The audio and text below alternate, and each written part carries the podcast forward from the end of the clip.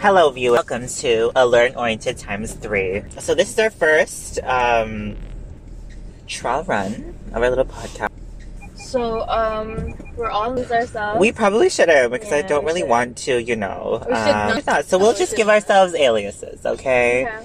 My name is Spice because I like it a little spicy. what about you? My name is Marie. Oh, Seahorse. I have a seahorse tattoo. Mm, we love that. disclaimer that anything that we share, this is a safe space. For the way, But this is it's Nurses Week. yeah. I just can't. I cannot. I'm a little irritated because I don't feel appreciated, and I just want to be appreciated. Do you know what that's from? The meme. um, but yeah, Miss Seahorse, how did you feel about being deployed? I feel like we really don't have a voice We in don't. In terms of um, speaking up to the management Yeah. because um, we're just being ignored. Most We of the are. Time. Uh, we're not unionized. We can't really fight in this manner of uh, deployment, and it's really risking our license because when we deploy to Somewhere you don't know. um, like ER, uh, they're using a different computer system, and we are giving more critical patients. We have a heavier patient load, and uh, it's not our regular like uh, group of staff, so we don't really have much support. oh yeah. And lots of uh, new nurses who got onto the unit uh, don't really know that they will be deployed after three months. Um, they thought they're going to be working on our unit with our amazing staff, Yeah.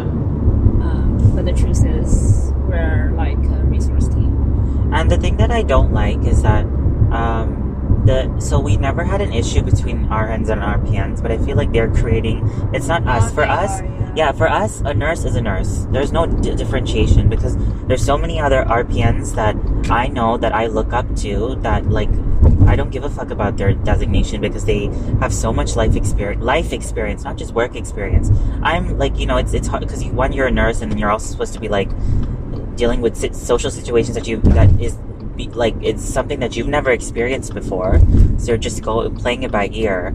But like you know, there's are these like I'm like Um, there are RPNs that I know that I look up to, and we've never had any issues like between uh, like RNs and RPNs. I think we have to give a background that for deployment. Yeah. So we all we're all in the same unit, Yeah. and uh, for deployment, being deployed to a different uh, Yeah. unit in the in the hospital like ER, Yeah, um, only RNs are getting deployed. yeah, RPNs that's yeah, that's are what I was not getting.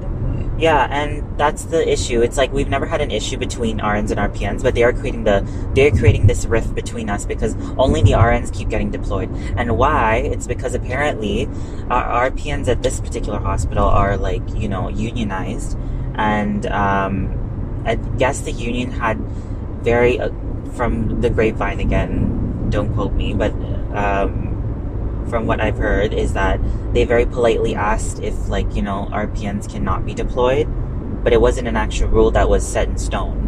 But um, the hospital has obliged and is only sending RNs. So the thing is that if you guys care so much legally about you know RNs and RPNs and the workload and um, like how much uh, training and like um, how how much they can have and you know what I mean? Like if, if there is a like legally if there is supposed to be like a specific amount that you want of RNs like the ratio kind of thing um, then the what did, this makes no no sense because like you're deploying all of the RNs and if you if we're using your logic more RPNs are there and if you think that they're not um, if according to your values and your beliefs you think that RPNs are not as um, as you know as skilled or not as like they haven't gone through a, a more rigorous training and all that stuff you're leaving the floors to them and they are also not getting paid the same as RN. So you're giving them RN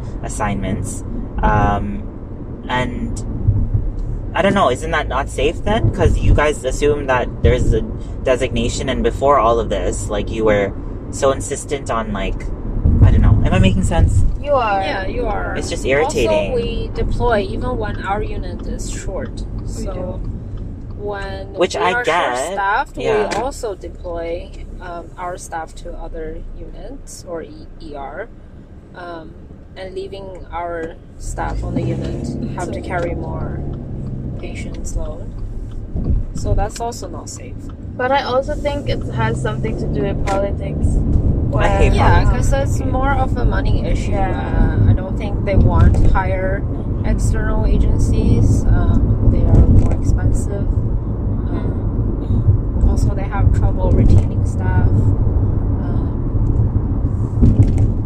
I don't know, and it's just irritating, and I'm just getting tired, and I'm feeling really burnt out. and uh, I don't know. I guess I should. The sad thing is that like it's they kind of force you to leave, because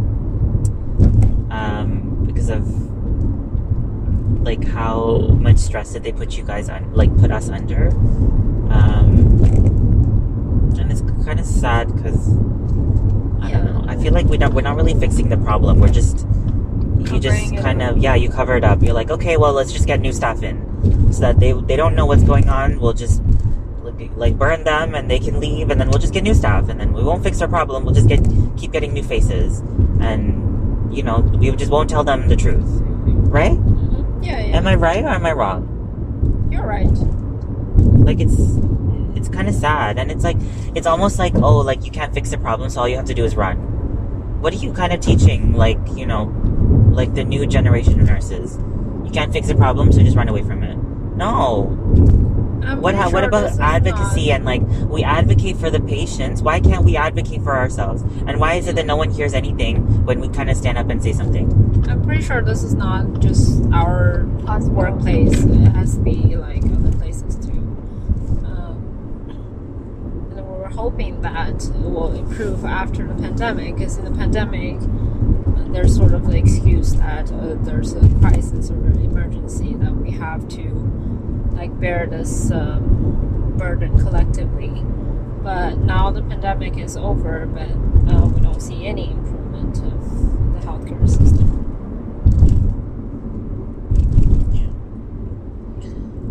So, anyways, yeah happy Mother's Day. Happy Mother's Day. All right, you guys. Well, that's a wrap on our lovely Alert and Oriented Times 3 podcast.